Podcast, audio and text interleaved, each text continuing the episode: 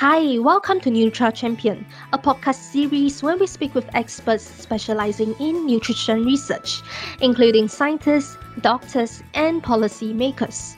Here, we will find out more about their research journey, their career, and even some personal life lessons.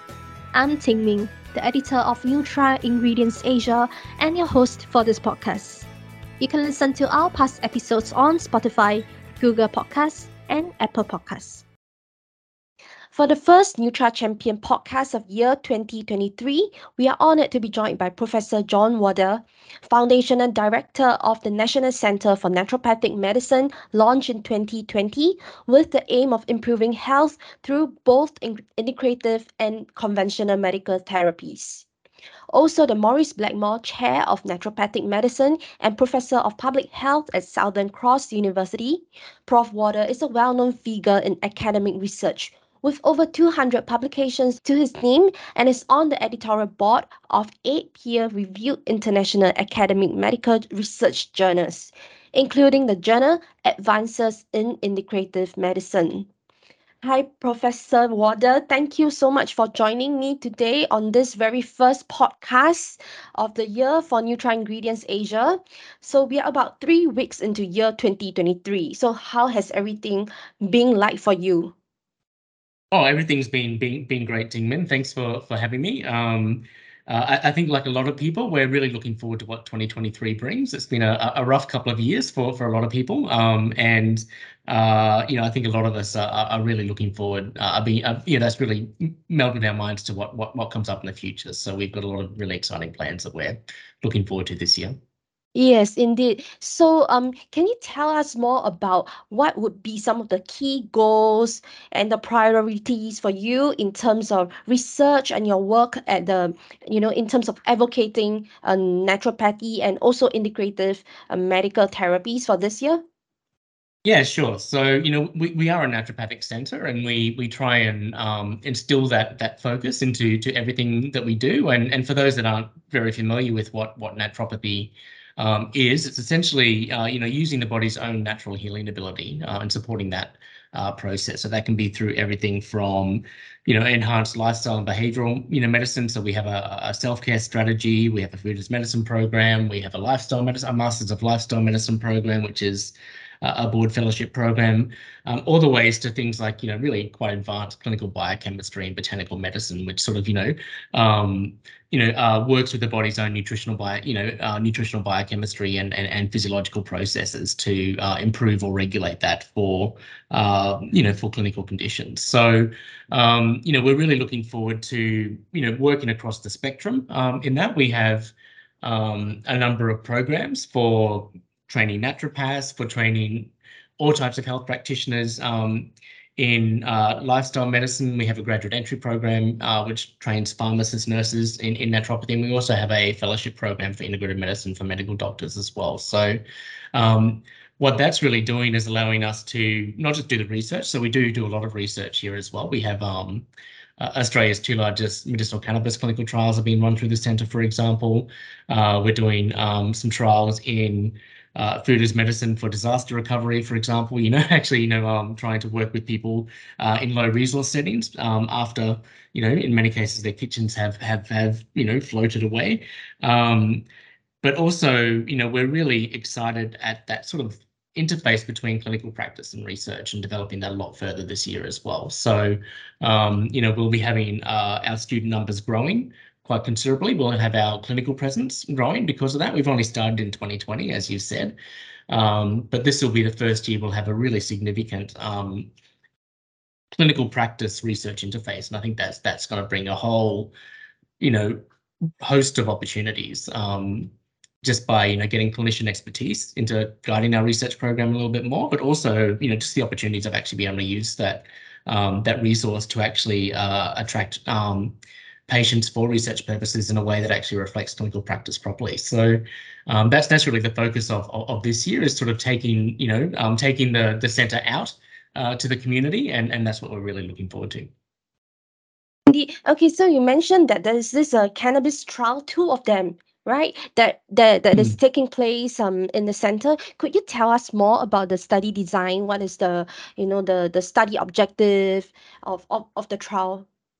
Yeah, sure. And and we actually have quite a few cannabis trials happening at the moment. So the the two large ones are, are regulatory in nature, and they're really um, you know focused on supporting regulatory cl- uh, claims for the TGA uh, for the new over-the-counter um, uh, um, you know framework that they've developed. So so obviously. Um, you know they're ongoing. We can't um, actually you know, speak to the results of those because we don't know them yet. So um, but uh, but both companies have actually announced um, that through to their shareholders already that they're they're they're, they're currently underway. But we've also got a a, a number of um, you know smaller trials in terms of numbers, but I think also very interesting. So we've got um you know uh, trial on cannabis and fibromyalgia. We've got one on Parkinson's, uh, which is at the preclinical stage at the moment, uh, about to advance into that clinical stage. And we've um, you know we've also just uh, finalized a um, a small trial because the numbers are quite small for, for cannabis and brain glioblastoma as well, which which had you know encouraging results, and we're currently just in the process of developing what the next steps for that one are. So, um, you know, we are, you know, cannabis, you know, is is certainly a very interesting plant, and um, I, I, I like to think of cannabis as sort of the canary in the coal mine of botanical medicine. You know, a lot of people understand the the complexity of cannabis um, as a as a you know uh, phytochemical compound or compounds is probably more accurate. Um, but really, every every plant medicine is exactly the same. So if you you know if you pull apart um, you know uh, Hypericum St John's wort, you know it's got compounds that can upregulate and downregulate certain you know certain neurotransmitters. Uh, same as St Mary's thistle for um, for liver function or or you know any any any plant medicine that's actually uh, bioactive is is equally as complex, and that's one of the things that we're really you know excited to be exploring and actually uh, documenting that complexity um, but also using traditional knowledge to actually guide that complexity because a lot of you know um, you know if you look at ayurvedic medicine they knew um, this particular plant harvested in the monsoon would have a different action to if it was harvested post monsoon or during the dry season um, you know in chinese medicine they often talk about you know um, the difference in in in uh, therapeutic uh, potential of plants grown on the sunny side of the mountain versus the the not sunny side. If you look at um, you know Western herbal medicine, you know Culpeper, you know has paragraphs from the 16th century in his textbook about how the uh, different growing conditions affect these plants. So we're really excited about sort of you know I, I, guess you know taking that complexity that's now acknowledged in cannabis and actually expanding that to, to botanical medicines more generally, uh, and really being guided by traditional knowledge in that process too. And so, um, you know, one of the the really exciting things we have starting this year as well is um, uh, Andrea, Dr. Andrea Bugarcic um, will actually be launching her framework for traditional knowledge to inform preclinical studies of of um, botanical medicines, and we uh, have just had um, Dr. Alana Gall uh, start with us um, very recently, who uh, is Australia's first Indigenous um, researcher actually focusing on on Indigenous traditional knowledge and traditional um, traditional medicine. So she'll be developing a framework to uh, appropriately um, you know, work with Indigenous medicines in Australia as well. So, you know, we're really trying to bridge that gap between science and tradition because often tradition and science um, have been put forward as a false dichotomy. But I, I, think the the reality is people just haven't critically looked at this um, enough. So we're just trying to um, to bridge that gap, uh, as it were. So um, yes, so I, I, have diverted a little bit from your cannabis topic, but you know, we um, cannabis is a very very complex um, plant, and you know, we we certainly do have our two largest trials, which are regulatory in nature and and sort of around the claims that the TGA allow, which aren't huge claims, but I think there's a um, a number of projects that we're actually working on with cannabis, and we've actually just partnered with a couple of other universities to uh, bid for a um, for a, a, hemp CRC, a cooperative research centre, which is a, a very large government scheme, um, and we have about 40 companies and and six universities involved in that. That will be, um, you know, basically, uh, you know, uh, putting forward a proposal to the government. The government funds about five or six of these a year uh, to you know to put um, tens of millions of dollars into, into into cannabis research in Australia to actually support the industry further as well. So it, it is a big part of what we're doing, and um, it is a very exciting pl uh, plant. But I, I, like to think of it and remind people that you know, this this plant is certainly exciting, but the whole ecosystem of, of, of botanical medicine and nutritional medicine is equally as exciting. Um, you know, we can't just um, cannabis isn't the only thing that works or is exciting. Um, there's a whole world of um, nutrients and and phytochemical compounds that are equally as exciting. We really want to explore the potential of those. Yeah, indeed, indeed. You mentioned the two trials that is um involving the OTC over-the-counter TGA claims, right? Uh, when do you expect the trials to be completed? Is it anytime this year?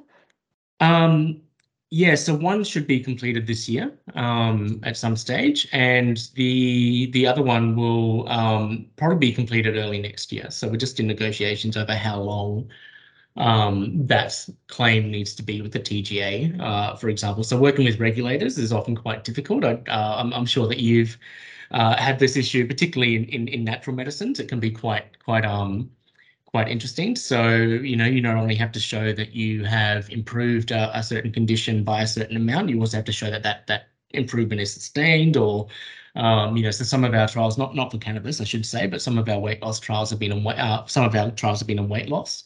Um, and certainly there are there's been you know success in immediate weight loss, but now we're actually working on making sure that weight loss is sustained over a six month period. So you know there are certain things that the TGA says you know the you know the reg well, the TGA in Australia, but regulators internationally will say look that's that's great that you get the result immediately, but you know can you actually sustain that? So so some of these trials do have to you know have six month, twelve month follow ups just to show that they actually are um, sustainable sustainable in their use. Mm. Yep, yep. So, um, so uh, so generally, what we we do in that case is we do um, have the option for follow up, but sometimes we can actually submit the data to the regulator early, and if that's enough, that's enough. So so we um, the long and short story of that is uh, TBD and determined by the regulator as to whether it's sufficient for the claim. So. Yeah, so you mentioned the, the part about um, you know, bridging the gap between science and tradition, uh, mm. especially when um you are reaching out to the um, you know, doctors, uh, conventional doctors in a mm. sense, you know, like who are who, who are trained in the Western medicine, uh, train trained in this area. How do you how do you train them? Like, what are some of the key challenges because sometimes they might have a different view, right, as to how things should be done. Oh, completely, completely. And look, you know, my background was actually as a uh, nurse in an operating theatre in Australia. So that's a very non-holistic, very reductionist sort of um uh you know practice. And you know, moving to a uh, you know, more holistic and sort of more philosophically, uh, you know, philosophically is probably the wrong word, but certainly more holistic and more um, expansive uh, way of looking at health and, you know, looking at health from a positive health point of view. So not just moving from negative one to zero, but zero to one, um, you know, actually encouraging good health and wellness, not just, you know, absence of disease. So what was quite challenging from uh, you know, from you know, from that perspective, and I, I can see why it is challenging for a lot of medical practitioners. And I think, you know, one of the one group that does seem to get it is the the general practitioners, the family medicine community. Um, they are almost the outcasts of medicine in many ways. If you look at Australia, there's you know there's um, you know there's uh, over a hundred, you know, there's over a hundred thousand medical practitioners out there, and less than twenty percent of them are actually uh, general practitioners, and and that's where they sort of do blend the art and the science of medicine quite you know, quite a lot because, you know, you've got to work with a patient there who's quite complex, you know, physiologically and physically, but also emotionally and mentally. It's, it's a very complex picture to put in place. And what um, certainly what we found is um, there is a, a bit of opposition, but there's a lot of interest from the medical practitioner community in, in knowing that things are, are more complex and they perhaps have been trained um, during their training. And you know that's that's a reflection on just the the huge amount of work that medical practitioners need to know about. So, um, you know, we you know, medical practitioners need to be trained to make on the spot decisions. You know, in emergency medicine. You know, within you know that they have no room for self doubt and um uh, but if you move to uh, primary care and family medicine, you actually need that self doubt because you need to actually do that differential diagnosis and say it's not this, it's not that, and you need to be able to work across systems. So I think um, it has been quite challenging. We've been working with the uh, Australasian Integrative Medicine uh, Association, uh, to develop a fellowship program for medical practitioners, um, and we're working with the US uh, consortium of integrative medicine um, on that as well. So this will be a uh, a recognized board fellowship qualification for medical practitioners, and I think it's really um, exciting that that's actually been, you know, it's quite controversial that that's been housed in a naturopathic program, but I think it's quite exciting because it really does allow that discussion of ideas between, you know, not just naturopaths and medical practitioners, but we're based in the Faculty of Health. So we have um, nursing practitioners, allied health practitioners, you know, physiotherapists, you know, speech pathologists, you know, the whole gamut of, of health professions actually um, involved in that process. And I, I think integrative medicine has often been framed as you know combining complementary medicine and um, you know conventional medicine, but I think what it's actually not done really well traditionally is that interprofessional education and interprofessional practice part of it. So it's been either, you know, it's been sort of, you know, the the emergence of these two different fields and just putting them together and combining them, rather than sort of letting them, um, you know, interact and evolve and, and, and coalesce. And there's a lot that conventional medicine can learn from integrative medicine, and there's a lot that um, integrative uh, complementary medicine can learn from in, uh, from conventional medicine as well. And so we're really excited to be in this unique position where we're in a comprehensive university. We've got other allied health um, and, and nursing uh, professions here. We're training medical practitioners. We're working with the local hospitals and, and health districts. Um, and we are um, you know, working with medical schools across across the world and organizations such as the World Health Organization. So I think there's a lot of exciting developments that come from that, and we're we're really hoping to to you know bridge that gap. There'll always be a skeptical community, um, and you know I I think you know you, you can. Um, you know, you can say the same thing about complementary medicine. There'll always be a group of naturopaths that just, you know, refuse to admit that there's any benefit at all from pharmaceutical medications or surgery. So, um, but you know, if you look at our our work in, in integrative oncology, for example, you know, we know that, you know, nutritional supplements can actually reduce the side effects of chemotherapy and actually make the chemotherapy work more effectively, make the you know, make the patient uh, the patient experience more pleasant while they actually do that. So you get um, you know, patient benefit, um, you get clinical benefit um, by combining them, uh, not not not sort of trying to do them separately. So, um, you know, I really think that integrative approach is is is the future, and and we're really excited to be part of that. Yeah, because you're also involved in some of the regulatory um, work as well, right? So I would like mm. to find find out from you, you know, now that complementary medicines they are being institutionalized in Australia by the TGA, what do you mm. think is the next step that complementary medicines or naturopathy should head towards to in Australia? Yeah, well, uh, you know, I, I, guess you know you you do say that it has been institutionalized by the TGA, but one thing we have found quite difficult recently, and we're we're just starting to um, try and work with you know the regulator, but also you know other uh, other companies and and and and whatnot about that. Is the TGA has recognised traditional claims um, under its framework, um, but what we have found is there's a loss of nuance and a bit of difficulty in in, in bridging that gap. So you know regulators by default generally um, when they regulate they want to they speak in analytical chemistry terms so um, you know, they want to see evidence of, um, you know, in a traditional text um, as such. And for things like Chinese medicine and Ayurvedic medicine, that's fine. But for traditional African medicine or, you know, Indigenous Australian medicine, it's it's an oral tradition. It's not really been captured that well. Um, you know, there's a whole host of IP issues, and the, the regulatory frameworks really aren't dealt you know they're really not um, well built to, to deal with that kind of stuff and even even for some of the western um, herbal medicines that are, you know, incredibly popular um, in Australia and, you know, culturally relevant to a large part of the European population um, in Australia. Um, you know, the the way that things were written, you know, 200 years ago, they didn't describe, you know, what the solvent extraction or water extraction or what kind of percentage or, you know, um, what kind of, um, you know, detailed extraction techniques might have been used in that in, in, in that setting. So when a company actually tries to you know, build on traditional knowledge using that, you know, claim for a traditional area that has been used traditionally, but, you know, perhaps there's been evidence of a compound that comes out um, uh, that, that isn't safe and you can re re reduce it with a water extraction rather than a solvent extraction, you know, like like they've done in Kava, for example, uh, or they um, they want to build standardization around how they actually extract that.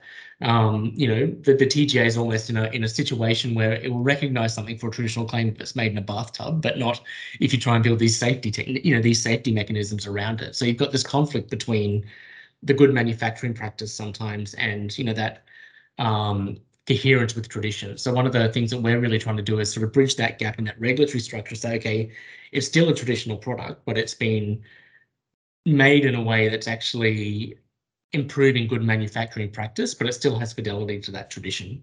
Um, so you still should be able to use that traditional claim, even though it's made in a safer and more effective um, way using modern extraction techniques or whatever. So, uh, you know, another example is um, uh, um, you know, uh, you know, child claims. You know, herbalists have been using herbal medicines for children for uh, thousands of years. But if you um, look at childhood as a concept, it really didn't exist until about 100 years ago, so 100 or 150 years ago. So you won't find any traditional texts which actually differentiate child doses or child use from from adult use. So, you know, the TGA is starting to, and other regulators are, are starting to, you know, just just you know not not not sort of you know halt or stop, but just question, you know, how do we actually identify if something's got a tradition, a valid traditional claim in, in childhood use?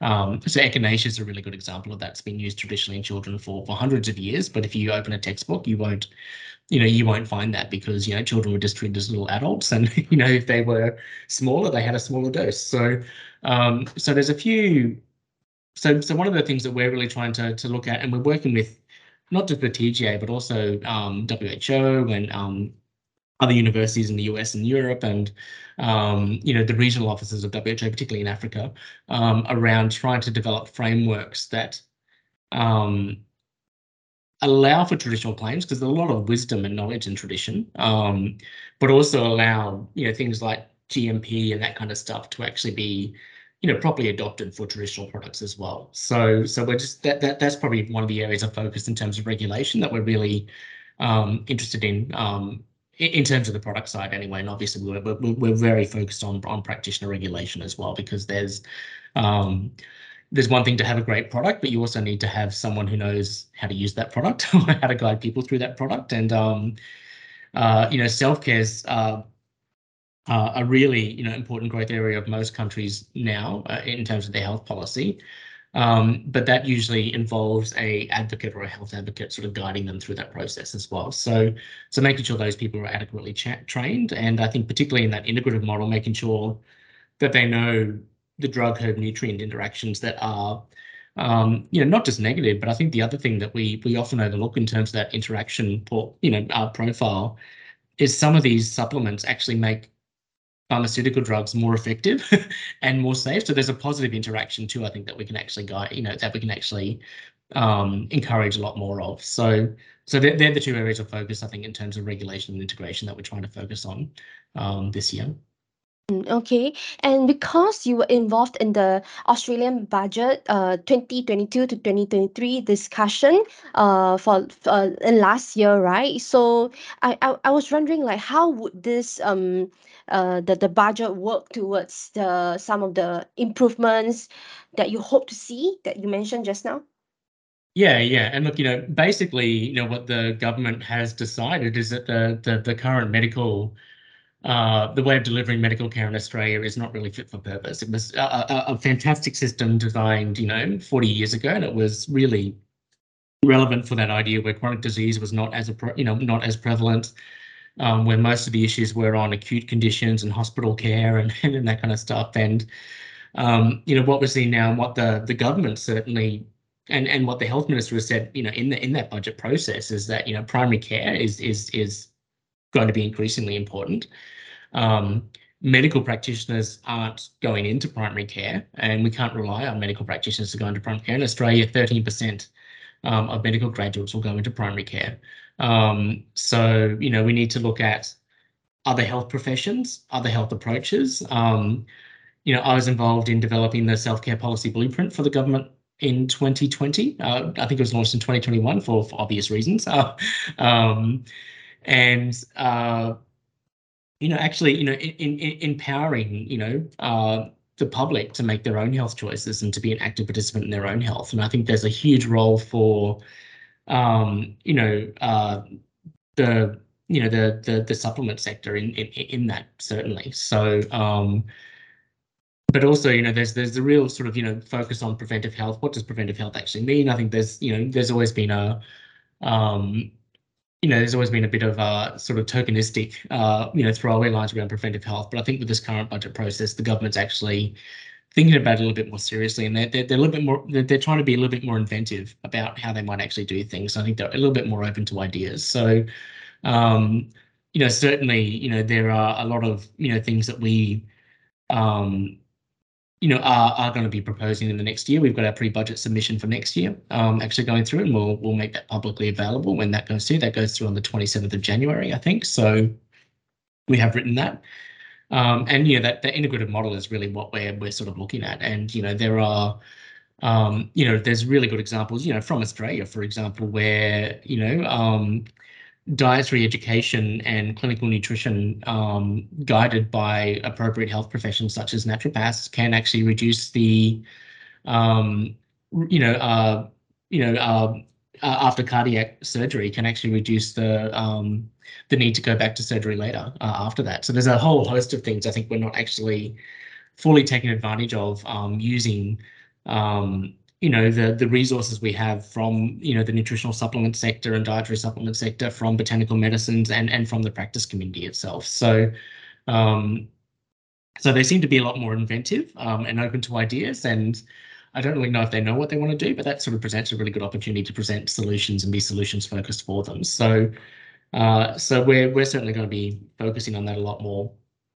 over the coming year. Uh, and certainly there are other countries, you know, every country is having the same issue. Um, and I think, you know, if you're looking at the WHO at the moment, they're just in the process of developing their new traditional medicine strategy or actually voting on whether they should do another traditional medicine strategy. And really, the idea was all, all, always about, okay, we're going to focus on products and policy at this stage, but integration is now the next phase of that. So um, you know, I think everyone should be reaching out to the WHO and reminding them how important that next strategy is.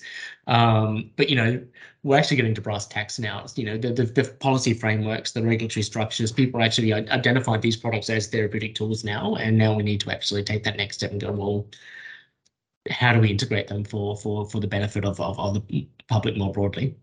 Yeah, and India, I guess, is one of the countries which has placed a lot of focus on naturopathy, right? Especially with their traditional use of Ayurvedic medicine. And last year, he also attended the India's Ministry of Ayush Naturopathy uh, Naturopathy Day celebrations. Mm. So how how did you find that? Um, what what were some of the highlights of the event, and how do you think uh, these will help to uh, you know, guide some of the uh, projects that you are working on in in Australia?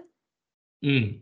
Look, India is a fascinating um, a fascinating place because it, it it is you know a lot of countries have fully embraced traditional medicine, um, and you know you see. Um, uh, you know, China's an obvious example. Traditional Chinese medicine is, is basically integrated into that system, but almost exclusively so. So, you know, it's very difficult for for naturopathy or, you know, uh, herbal medicines from another tradition to to sort of gain traction in in in that Chinese market because there is one dominant traditional medicine uh, group. India's always been really fascinating because, you know, Ayush, you know, Ayurveda, yoga, naturopathy, Unani, Siddha, um, you know, there's it's always been medically pluralist, uh, pluralistic, not just in terms of conventional and traditional, but also having multiple traditional systems um, working within the country itself. So, um, yeah, naturopathy in India has always been a, um, you know, a, a, very interesting, uh, you know, profession. Uh, you know, for those that may not know, naturopathy was actually introduced to India by by um, uh, well, not introduced, but popularized in India by by Gandhi. So the, the, the National Institute of Naturopathy is actually Gandhi's old hospital in Pune. Um, uh, and, you know, it's it's really a, uh, a, a drugless well, not drugless, but really focused on that sort of, um, you know, education, behavioral lifestyle, that drugless form of care, um, before having to move to even herbal medicines or then or, or then to pharmaceutical medicine. So, you know, there's been some really interesting approaches that they've um, you know, taken in, in that country, everything from reintroducing, you know, foodstuffs that have been forgotten by, um, you know, by by the public to, um, you know, using uh, different, uh, you know, in, in, HIV patients, for example, you know, reducing the um, uh, the impact on CD4 count um, of, of, of HIV to to reduce the not need for antiretroviral medications, but you know potentially the the, the sort of um uh you know the urgency for them or the um, because you know India in a low resource setting has you know not always had the the best access to those, so sometimes people had to wait to a certain level. So, um, but yeah, there's a real interesting push in India now, not just for the integration of conventional medicine and Ayush medicine, but also the interrelationship between Ayush medicines as well. So what you're seeing increasing now is, you know, nat nat naturopathic doctors are working more with Ayurvedic doctors, you know, uh, Siddha doctors are working more with um, Unani doctors. So it's it's a really interesting laboratory for that. And and so this this Ayush um so this nat, nat, nat, National Naturopathy Day was quite interesting because you know traditionally um a lot of those other Ayush systems, not that they weren't invited, but they were just generally a little bit siloed. Um, and we're we're really starting to see the um, the embrace of that integrated and interprofessional approach between different systems of traditional medicine. I think that's that's really going to push, um, you know, push the dial forward on on on um, you know just the potential of what what uh, traditional medicine can do in that country. So, um, you know, a really good example is India has generally um, avoided really um, Indian naturopaths generally really avoided you know manufactured high dose herbal medicines uh, in favor of more drugless, so you know, or, or you know, um, sort of less less invasive therapies, and we're actually seeing them now. Um, I, I, guess being a little bit more, you know, having having a little bit more in common with with um, uh, you know, naturopathic practitioners in Australia or or uh, or America, for example, where they're using that whole spectrum of care.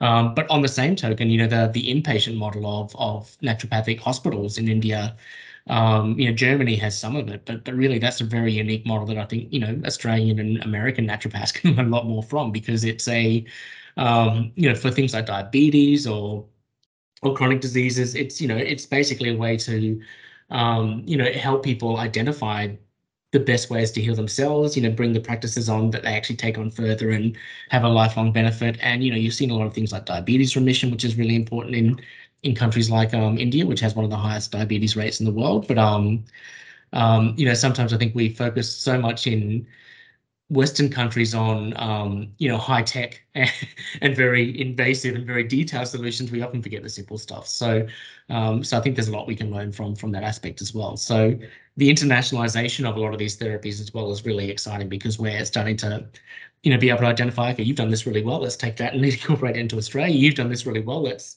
um, you know, so so I think there's a yeah, there's an enormous you know benefit there, and you know, India um, is is really interested in exploring just the potential of all traditional medicine systems in a way that I think few other countries are. So, you know, if you're looking at the the countries that are really leading the charge, you know, it's probably um, you know Africa as a region. I think is is is certainly you know moving forward um, as much you know as as as as much as it can but it's it's sort of hampered a little bit by resource constraints and a few other things and it, it probably doesn't have um the the global support that I think it probably should I'm, I'm I'm always actively trying to encourage you know companies to partner um you know with Africa uh, a lot more because there's just so much potential in that continent but really I think India and Brazil are the two countries where um you know uh the the you know the integrative agenda are just really being pushed um, further than anywhere else. In- interesting the part about Africa. What are mm. some of the potential coming out from this region, especially in terms of like say the botanicals that uh, you know companies could possibly explore, and what are some of the functionalities, health benefits of of some of these um, uh, botanicals?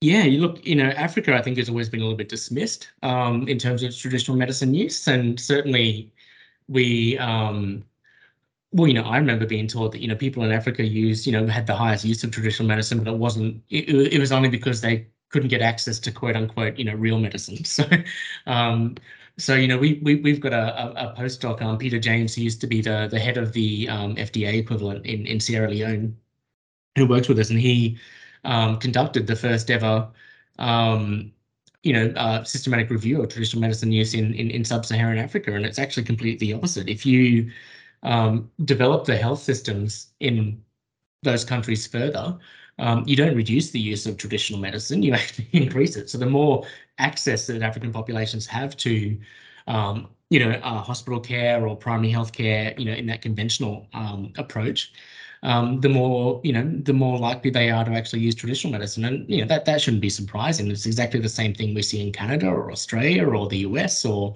um, you know or, or, Singapore or other countries. Um, uh, but for some reason, I think you know there's there's a lot of assumptions made about Africa and what you know um, you know what these things are. But you know Africa, African countries have um, not lost that connection with with traditional knowledge and traditional medicine in a way that a lot of other regions have.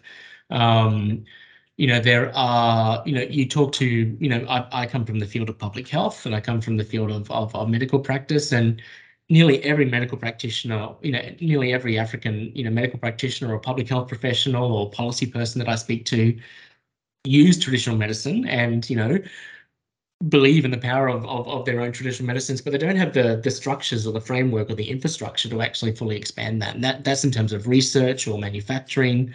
Um, if you go to many countries in in in Africa, um, uh, you know, and you go to a pharmacy, the the herbal medicines or the nutritional supplements that you'll see are usually imported from you know, the, the few countries in that region that have um, manufacturing capacity, like South Africa, um, or are imported from the US or Canada or Australia or or, or other places, and the the local traditional medicines are usually found in the market. So, um, you know, there is a capability and a capacity gap that I think that exists there.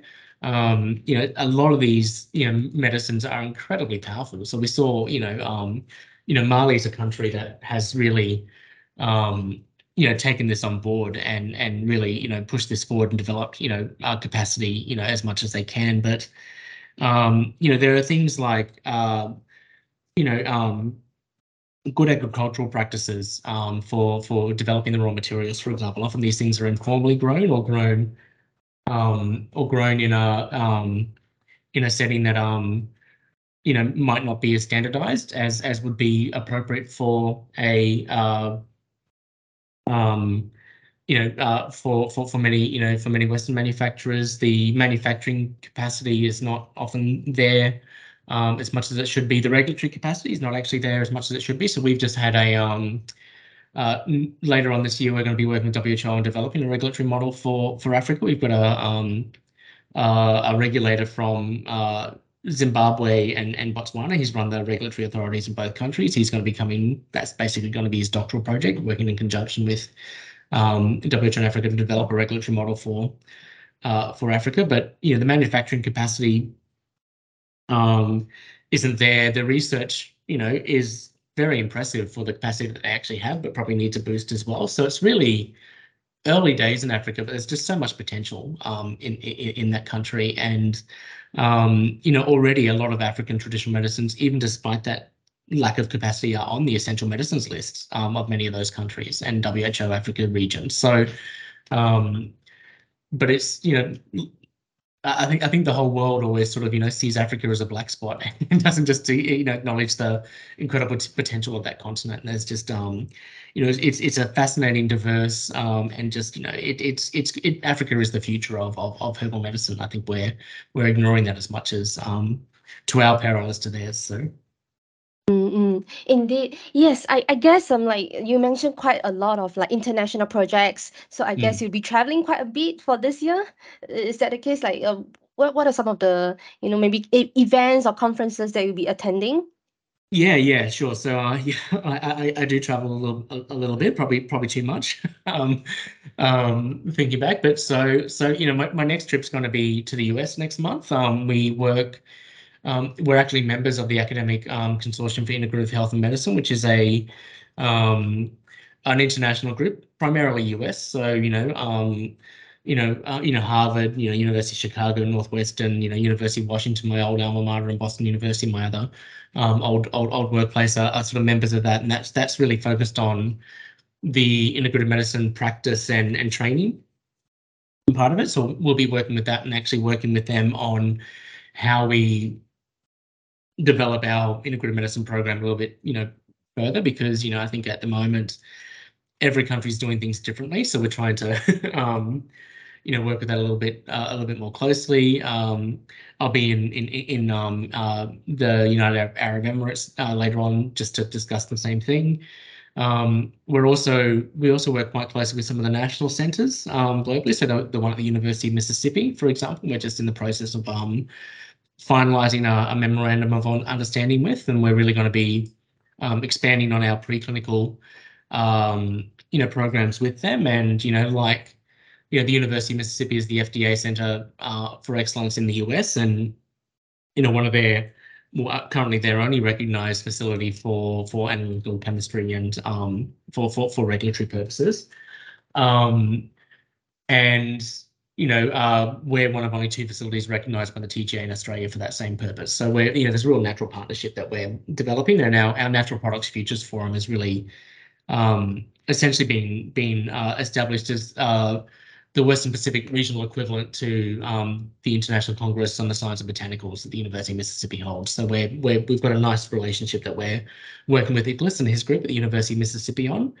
Um, I'll be meeting quite a few of the naturopathic programs globally. So the, the Canadian College in Toronto, uh, and in, in Seattle, and we're actually working with them on development of a um, you know, international clinical trial capacity, basically, so that we can actually work on um, uh, you know, multi-site trials that are actually uh, not just, you know, multi-sites across the countries, but actually international in nature as well. So, uh, and then that that takes me up, I think, until April. So, so there's quite a few. wow, wow. Um, very, very and, busy for you.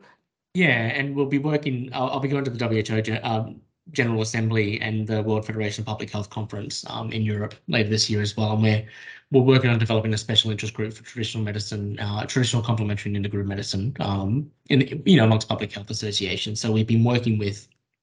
Um, so I'm convener for the Australian Public Health Association special interest group in that area.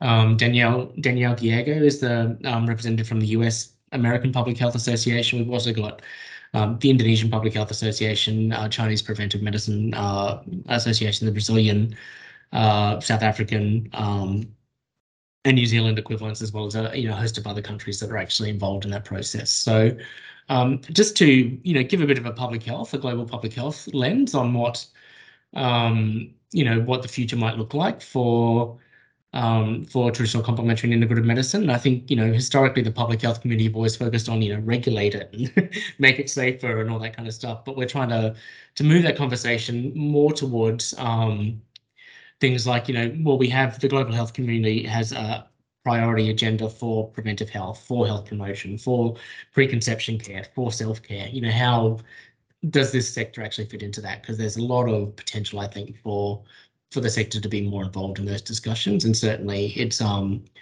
as a centre clinically, it's what we do, and and it'd really be nice to see that at a more strategic level happening globally as well.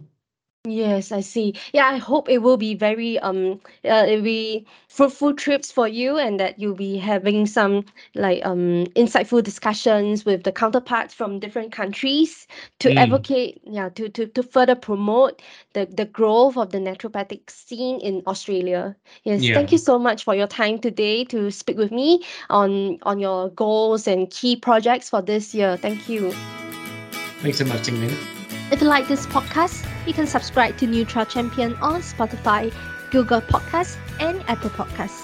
You can also head to nutraingredients-asia.com for more content and news on the nutrition industry.